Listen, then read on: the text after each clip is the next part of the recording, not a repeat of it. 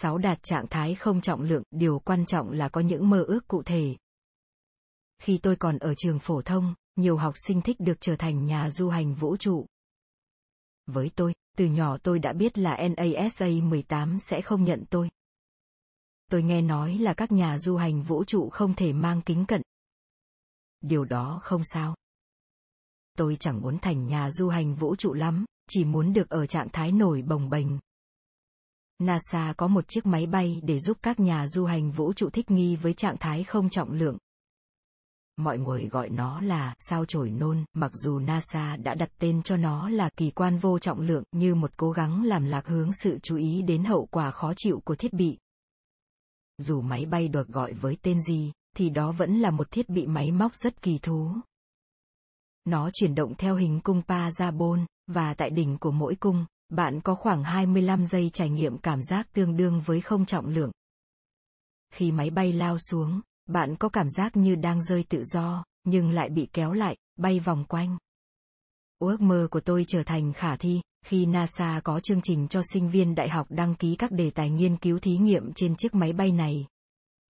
Năm 2001, nhóm sinh viên trường Carnegie Mellon của tôi đã đăng ký đề án sử dụng hiện thực ảo. Virtual Reality Không trọng lượng là một hiện tượng đặc biệt, khó nhận thức được một cách thấu đáo, khi cả đời bạn sống trên trái đất. Ở trạng thái không trọng lượng, tai trong, bộ phận điều khiển sự thăng bằng, sẽ không hoàn toàn đồng bộ với những gì mà mắt bạn nhìn thấy. Và kết quả là bạn buồn nôn. Liệu hiện thực ảo có thể giúp khắc phục được điều này? Đó là câu hỏi trong đề án của chúng tôi, và đề án đã được chọn. Chúng tôi được mời tới trung tâm vũ trụ Johnson ở Houston để đi thử máy bay. Có lẽ tôi là người phấn khích hơn bất kỳ sinh viên nào của tôi. Nhưng ngay sau đó, tôi nhận được tin không vui. NASA tuyên bố rất rõ ràng là, trong mọi trường hợp, giáo viên không được bay cùng sinh viên. Tôi vô cùng buồn chán, nhưng không vì thế mà chịu bó tay. Tôi sẽ phải tìm một con đường để đi quanh bức tường gạch này. Và tôi đã tìm thấy một cách.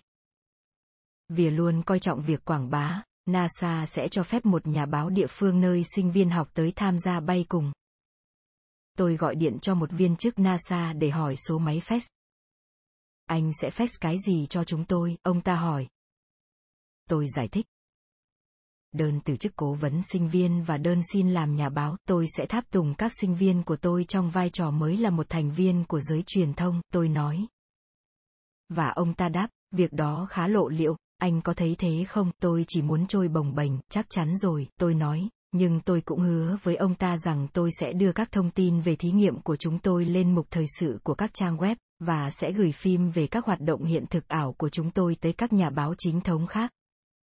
Tôi biết là tôi có thể làm tốt được điều này, và đó là thương lượng thắng. Thắng cho cả đôi bên. Ông ta đã đưa số máy fax cho tôi, ở đây có thêm một bài học hãy mang cái gì đó tới bàn thương lượng, bởi nó sẽ làm cho bạn được đón tiếp nhiệt thành hơn. Kinh nghiệm của tôi với trạng thái không trọng lượng là vô cùng kỳ diệu.